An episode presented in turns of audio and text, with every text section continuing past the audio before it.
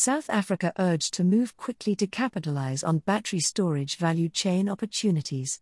An ongoing study funded by the World Bank under the guiding leadership of mineral research organization Mintek has found that there are considerable opportunities for South Africa in the battery storage value chain.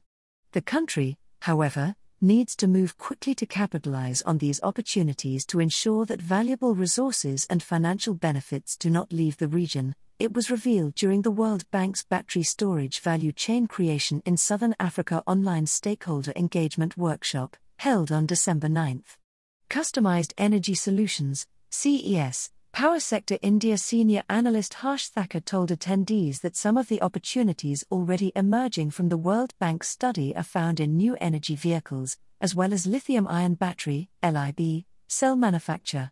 The automotive industry is South Africa's largest manufacturing sector, with about 60% of vehicles being exported, especially to Europe the industry has a strategic imperative to survive and, therefore, it must pivot to electric vehicle, EV, production to align with global and local targets in this regard, he stated. For the latter, there is currently no LIB cell production in the country. This is, therefore, a longer term goal, but would most likely be required to meet local content ambition, the study indicates. A scenario impact comparison finds that the establishment of an LIB cell manufacturing facility and the production of EV batteries for the local automotive industry will create an additional 890 direct full time equivalent FTE jobs in manufacturing and 17192 indirect FTE jobs. This is notable for a country such as South Africa with a high unemployment rate, particularly among the youth.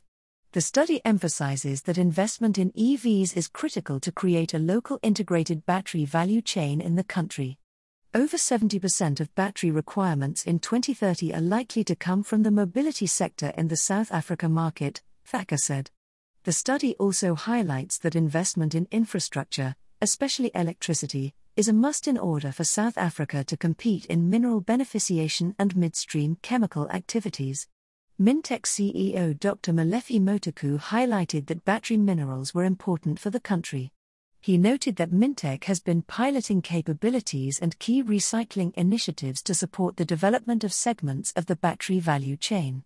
South African Energy Storage Association, SAESA, chairperson Mikhail Nikomarov also welcomed the work undertaken thus far. He noted that a previous study by the Industrial Development Corporation, IDC, had created interest in this sector, which is now being further bolstered. Nikomarov said the battery storage market is lagging somewhat behind other industries, such as the wind energy sector, for example, where there is enough information on its impact and jobs, besides others, with these providing valuable insights into directing policy decisions.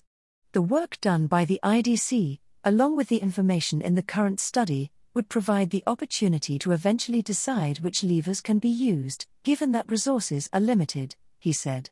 Moreover, it will play a key role in ensuring that employment is increased and that the country follows a just transition path, he said.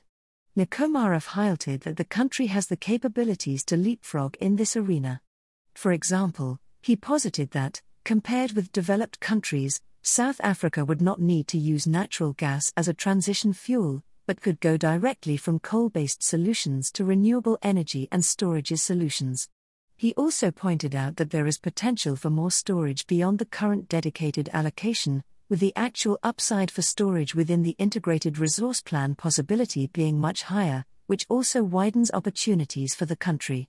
Moreover, there are three sources of potentially even higher amounts of storage through collocation with solar photovoltaic, wind energy, and embedded generation, he pointed out. Nikomarov said the country's energy storage system market had grown notably, with the utility energy storage market about to erupt. For example, he mentioned that Eskom had, in April, tendered for 198 megawatts as part of a World Bank funded battery energy storage system program, and that a further 152 megawatts is expected later in the year. Nikomarov also encouraged industry players that feel that they are underrepresented in this arena to contact SAESA, which aims to ensure holistic representation. SAESA seeks to guide policy to allow for accessibility of storage projects and advance the energy storage industry in the country, he noted.